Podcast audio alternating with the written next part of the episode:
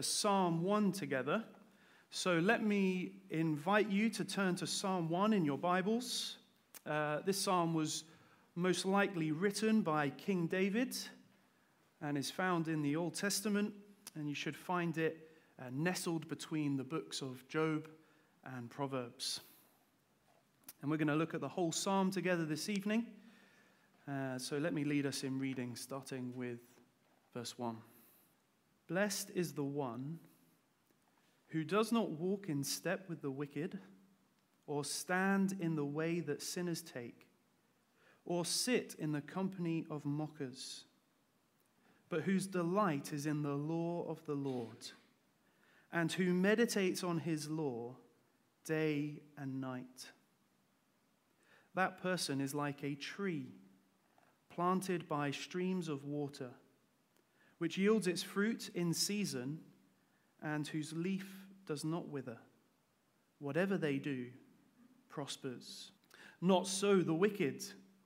They are like chaff that the wind blows away.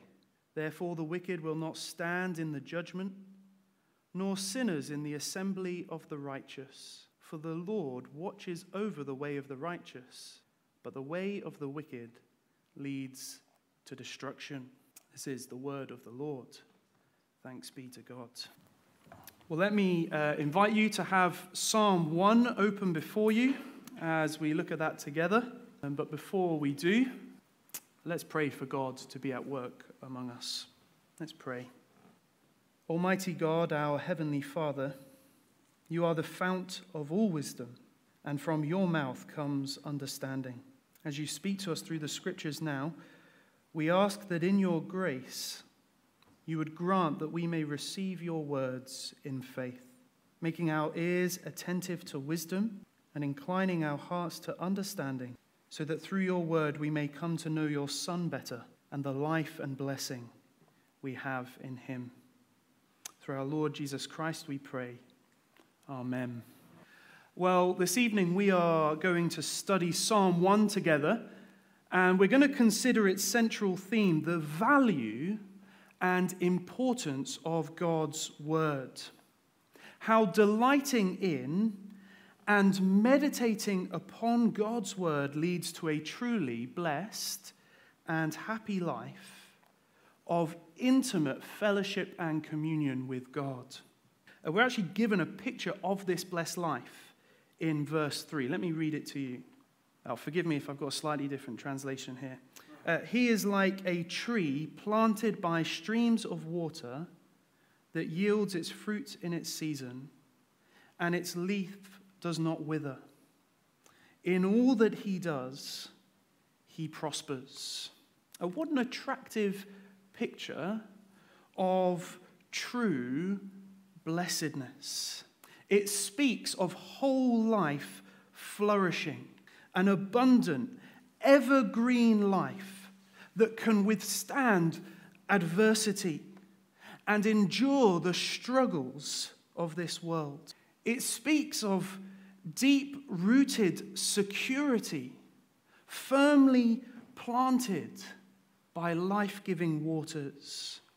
And it speaks of vitality, life, seen in its capacity for fruitfulness.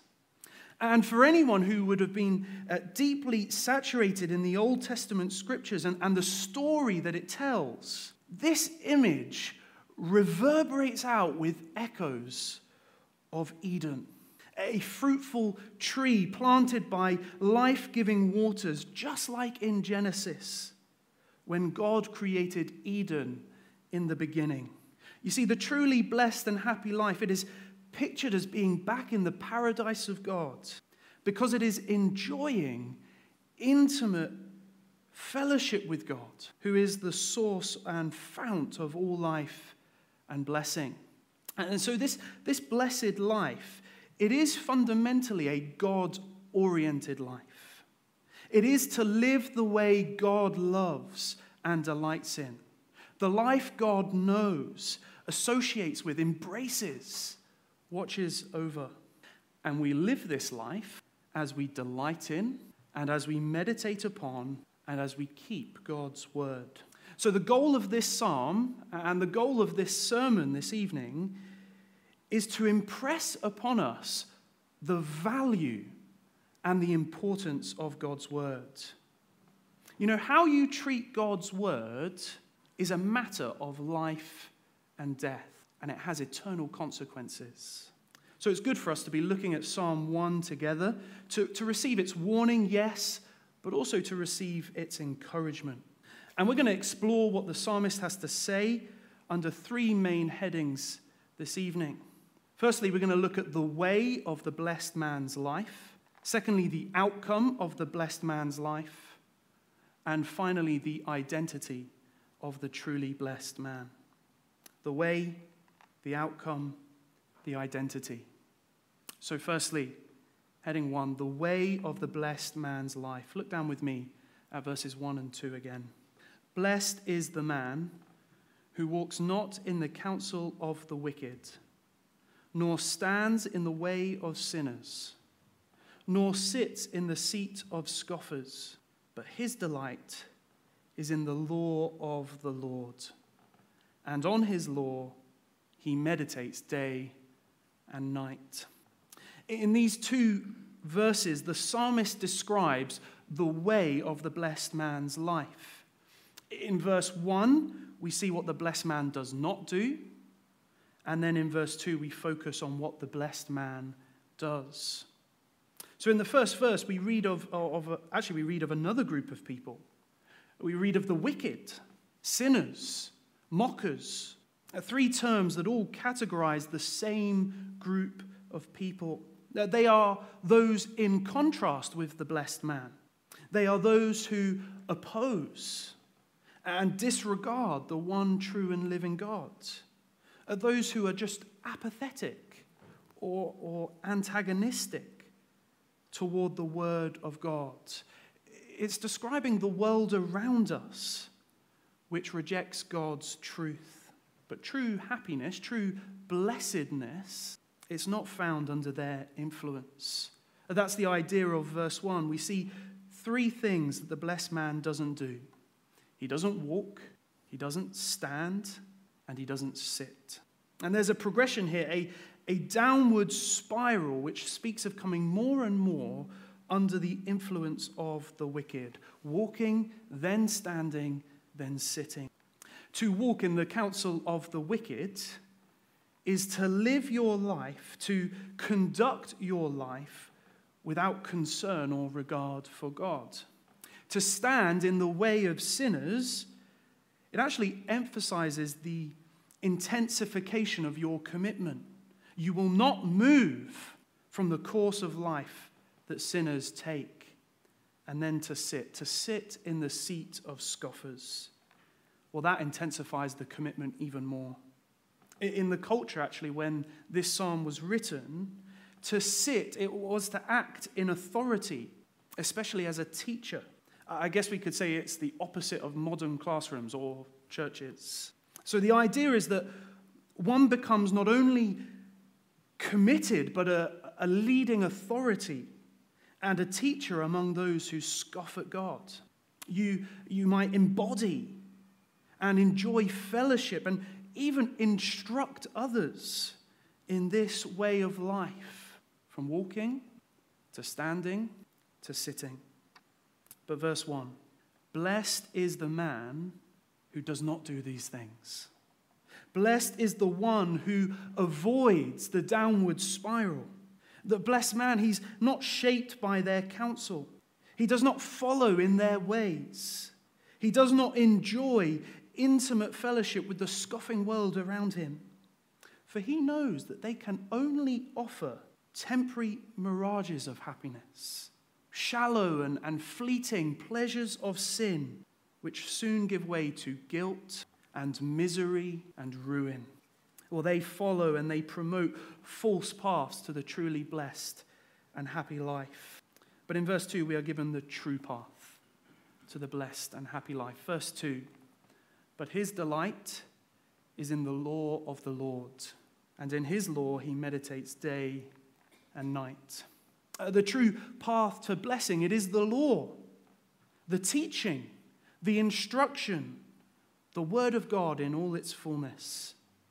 Uh, the true path to happiness, to blessing in this world, is found in the person who loves, who keeps, who treasures, who savors, who finds great joy in God's Word. He delights in it, he meditates upon it. And that word, meditates, it literally means to mutter. It's as if the potentially blessed man is, is constantly speaking the word back to himself. He's, he's so full of God's word that it just starts coming out of him at every opportunity. It speaks of this continually fascinated delight in and devotion to God's word, such that it's the first thing he thinks of when he gets up, and it's still on his mind and still on his heart when he heads to bed at night. At all times, in every area of life, from the moment one gets up to the moment one lies again to sleep, our hearts, our minds, our lives must be marinated in, shaped by God's truth. So, friends, let me ask you how frequently do you keep company with the apostles and prophets of our Lord? Are you spending time meditating upon and delighting in the scriptures? Are you so full of it that it shapes your life and it just spills out of you at every opportunity?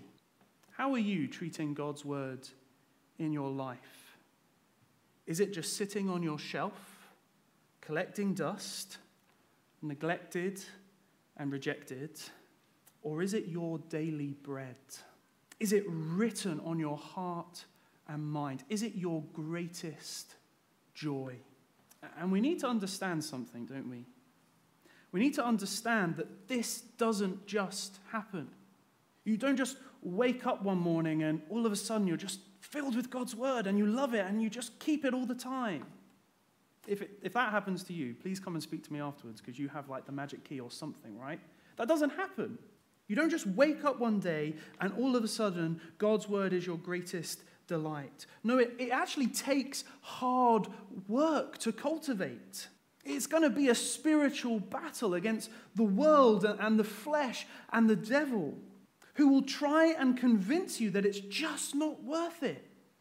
Or there are 101 other things you must be doing right now. You know, listening to God's word, it might not seem very exciting, it might not seem very revolutionary. How is this going to change the world? But it is the heart of discipleship. The Lord Jesus says it is the good and necessary portion. So give yourselves to God's word. Make it your joy. Treasure it and delight in it above all else. Just sit and read it and enjoy its words. Devote yourselves to meditating upon it, to contemplating it, to studying it deeply. Go get some books off the shelf that might help you. Go re listen to sermons that might help. Devote yourselves to God's word. And not just meditating upon it and not just studying it, but inwardly digesting it, knowing that it is the true path to blessing. And that is the central message of this psalm. In contrast to the wicked who perish, blessed is the one who delights in and meditates upon God's word. But there's still four more verses. And in the following four verses, the psalmist is going to unpack and illustrate this central point. He's going to motivate, or he's going to try and motivate us, to move us by showing us more of the value and the importance of God's word. And that brings us to our second heading, verses 3 to 6 the outcome of the blessed man's life. Um, the first idea that we see here is actually found in verse 3. Look down in verse 3. And its focus is on the immediate reward of the blessed man's life. So in verse 3, the psalmist gives us that powerful image of the blessed man's life. He's like a strong, secure, fruitful, vibrant, filled with life tree, and, and everything he does prospers. Now, to prosper, it doesn't mean that whatever you pursue will be successful. It's certainly not a promise of health and wealth. But instead, it's talking about how devotion to God's word will have practical implications. It does lead to a sweet blessedness that percolates to all of life, a prospering which speaks of the actions and words of one who is successful, who is effective, who is fruitful in living the kind of life God knows and embraces. Just think about it for a second, okay? Just think about the tree imagery. For a tree to be planted securely by life giving waters, and so to be able to yield fruit and have leaves that never wither, that is for a tree to prosper, isn't it? And so it is in a similar way that the faithful Christian life devoted to the Word of God is rooted, is secured, and is sustained by the truths of God's Word, and so is able to endure, to persevere when tough times come. It's as if this happy tree person, they're nourished and they're, they're fed by the waters of God's Word such that as they meditate and delight upon God's word, it is in turn at work in them, transforming them in a life giving direction, a fruitful direction of wisdom and blessing, whole life flourishing that ultimately possesses truth and purpose and wisdom and goodness and beauty, just as God intended. Do you not want that kind of life? I know I do. These are the immediate outcomes of the blessed man's life. This is what it means. This is what it looks like, sorry, to, to walk in God's way. And then in verses 4 to 6, we read of the ultimate rewards, the ultimate outcome of the blessed man's life. For he is ultimately rescued from perishing in God's judgment. In verse 3, the, the happy man's pictured as a stable, fruitful, filled with life tree. But in verse 4, the wicked are pictured as chaff blown about in the wind. A chaff is the kind of loose outer covering on wheat and other grains that, that needed to be separated in the threshing and, and winnowing processes of harvest, harvesting grain. Um, it's just lightweight, it's, it's insubstantial. And what would happen is, is through the winnowing process, it would kind of be skillfully tossed up into the air to be blown about by God's, uh, sorry, by the breeze and carried away by the wind, while the weightier wheat would just kind of fall to the ground and you, you'd gather that and, and keep it. And what the psalmist does is he takes this image and he applies it to the wicked who reject God's authority and rule, who reject God's word. He says they live a life that is ultimately insubstantial and insecure. A life of rootless futility which soon vanishes and is brought to nothing. When the winds of God's judgment blow, they are utterly swept away. They will not stand on the day of judgment because they have no roots.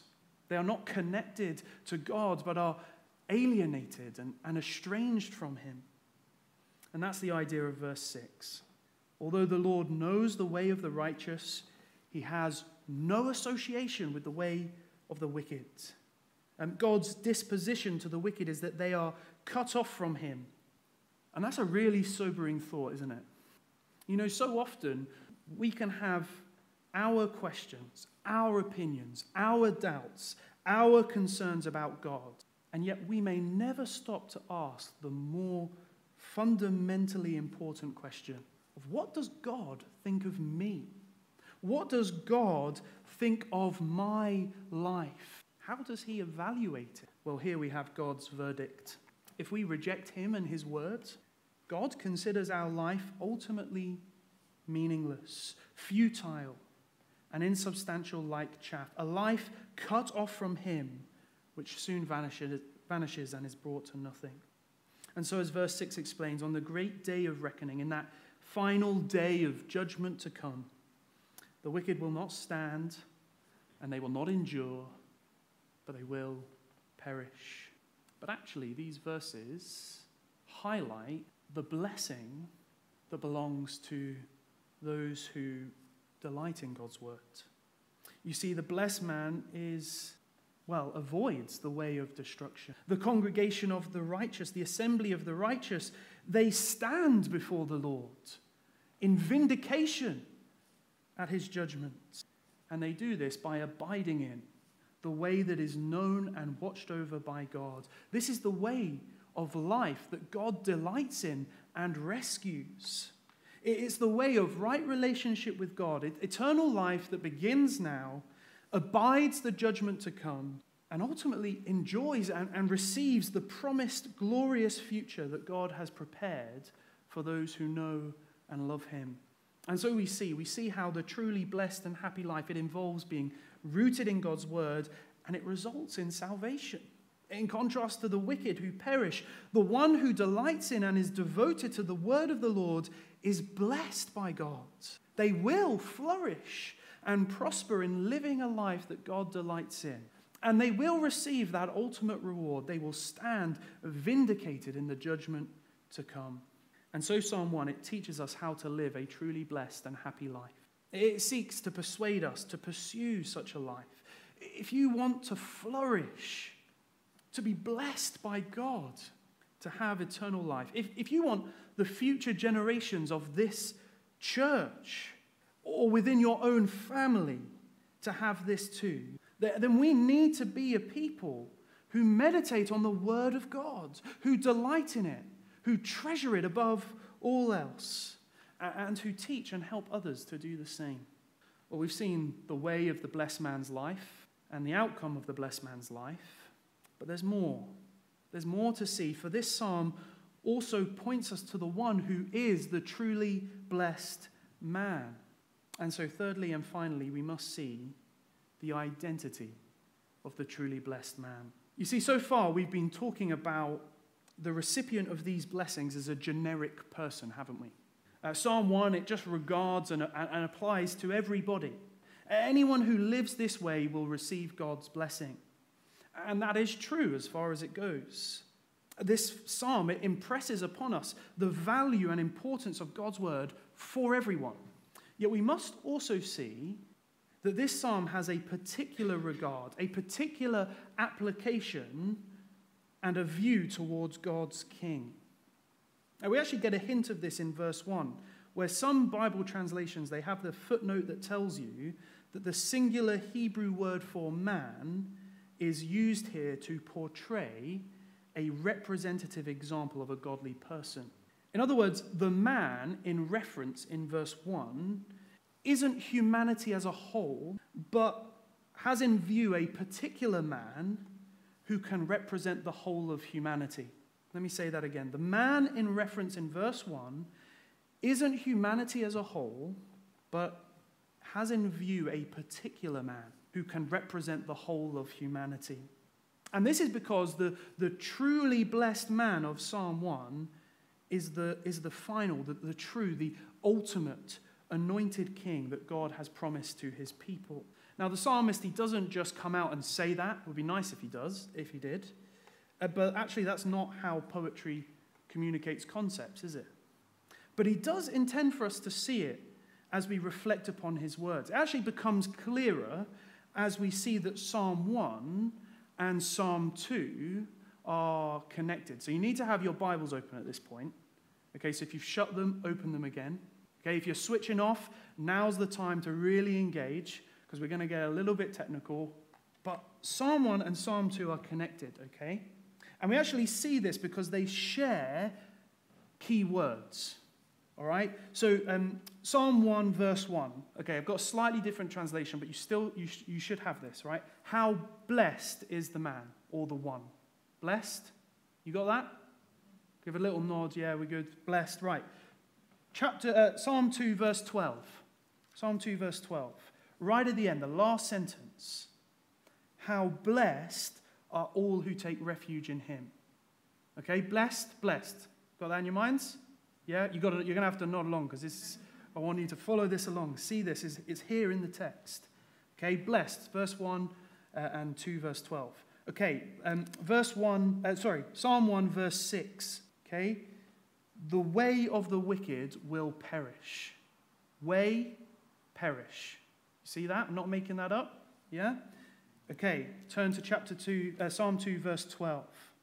Kiss the Son, lest he become angry and you perish in the way. See that? Perish, way. Same Hebrew words, same, same words. Okay, let's do one more. There's actually actually there's several more, but let's just do one more. Um, this one's going to be a little bit confusing. Psalm 1, verse 2. His delight is in the law of the Lord, and in his law he meditates day and night. Yeah? Meditates. See that word? Psalm 2, verse 1. I'll be surprised if any English translation has this, because I haven't found one yet. Why do the nations rage and the peoples. What do you have? Someone just shout something out. Plot? Guess what the word is? Meditate. Why do the nations rage and the peoples meditate on a vain thing? You see, these two Psalms, they, share these key words because they're interconnected, they're related, and they're inviting us to, to meditate upon how they relate, how they connect, and what this means. Psalm 2 actually it fills in some of the kind of poetic gaps of Psalm 1. It, it, kind of unpacks and expands a little bit of some of those concepts. And you can go away and you can think about that a little bit more. But what I want us to see is that these two Psalms, they are bound together. They are bound together and we are invited to read them in light of each other. And so I guess the question is okay, you set that up. Why? Why does that matter? Well, it's because the structural points, they make a theological point, right? You see, the king in view in Psalm 2, Psalm 2 is all about the king and his kingdom, right? And the king in view in Psalm 2 is meant to be linked with God's law in Psalm 1. And this is because back in Deuteronomy chapter 17, God gave instructions to the future king of Israel to write a copy of God's law. He was to be devoted to the law, he was to embody God's law, he was to master it in order to uphold it in the nation.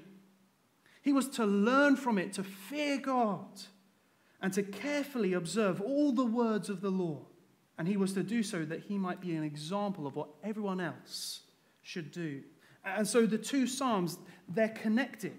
Psalm 1 and 2, they're bound together because of the connection between the king and the law.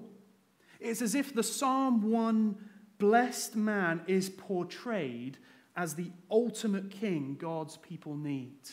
Or to flip it the other way around, the ultimate king God's people need must be the ultimate the true Psalm 1 blessed man. He needs to be the, the truly righteous king who prospers and succeeds in fulfilling God's purposes through devotion and obedience to his word. He's got to be the king who, who must learn and obey the instruction of the Lord before he can take dominion over the whole earth. He's got to be the king who is truly righteous and so is blessed by God, and because of this, can lead God's people through this life, through the judgment to come, and into the eternal paradise and blessing of God.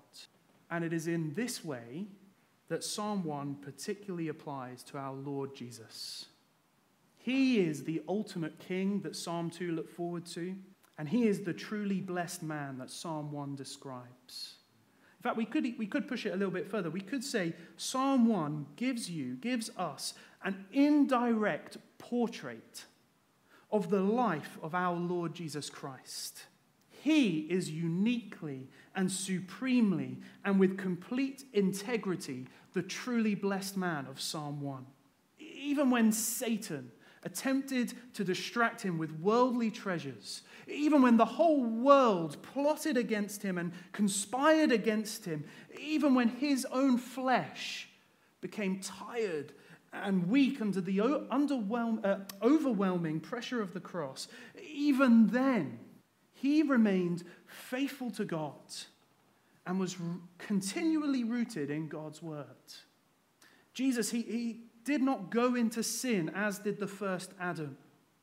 He, did not go into sin as the other kings of Israel did. But he has succeeded in every way that the rest of humanity has failed including us. He never turned, not once from God's way, but he was humble and obedient, even unto death.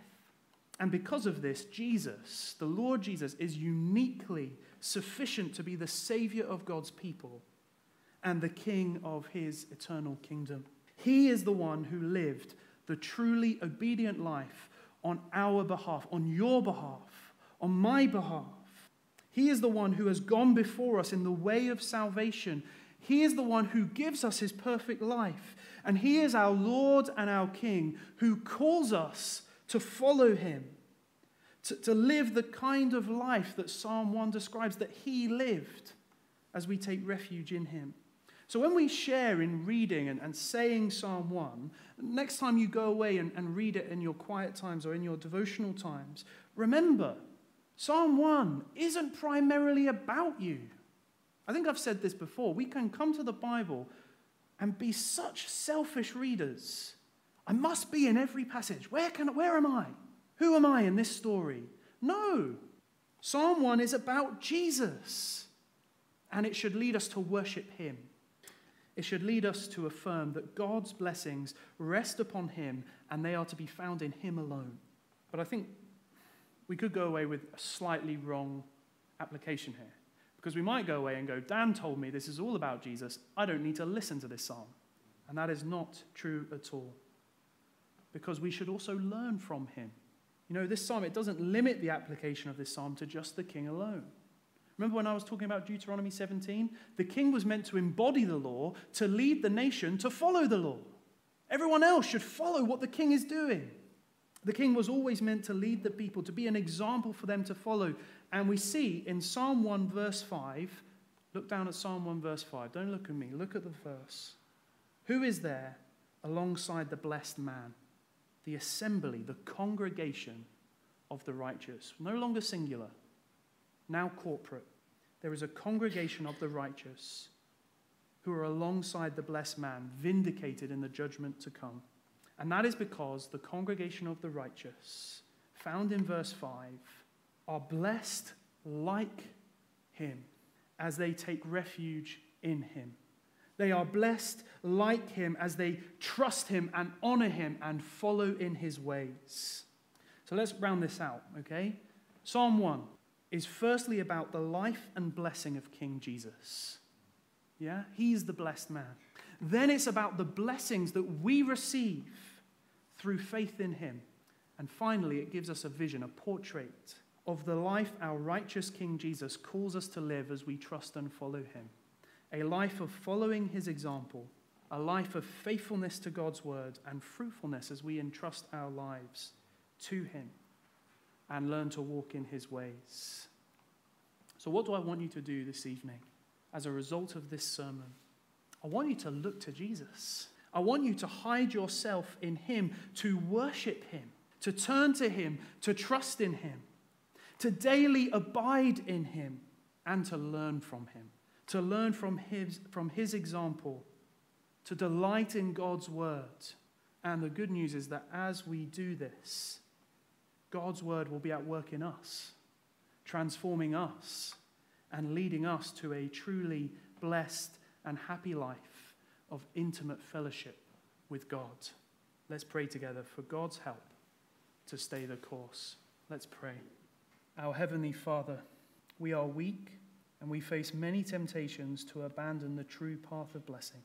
Please guard our hearts against every evil and false way against every distraction, against apathy, and help us instead to grasp and to believe that true blessedness is found in devotion to your word and your Son.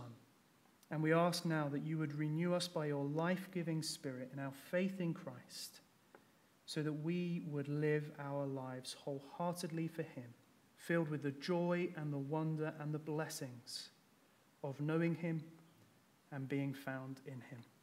Formal time together to a close this evening.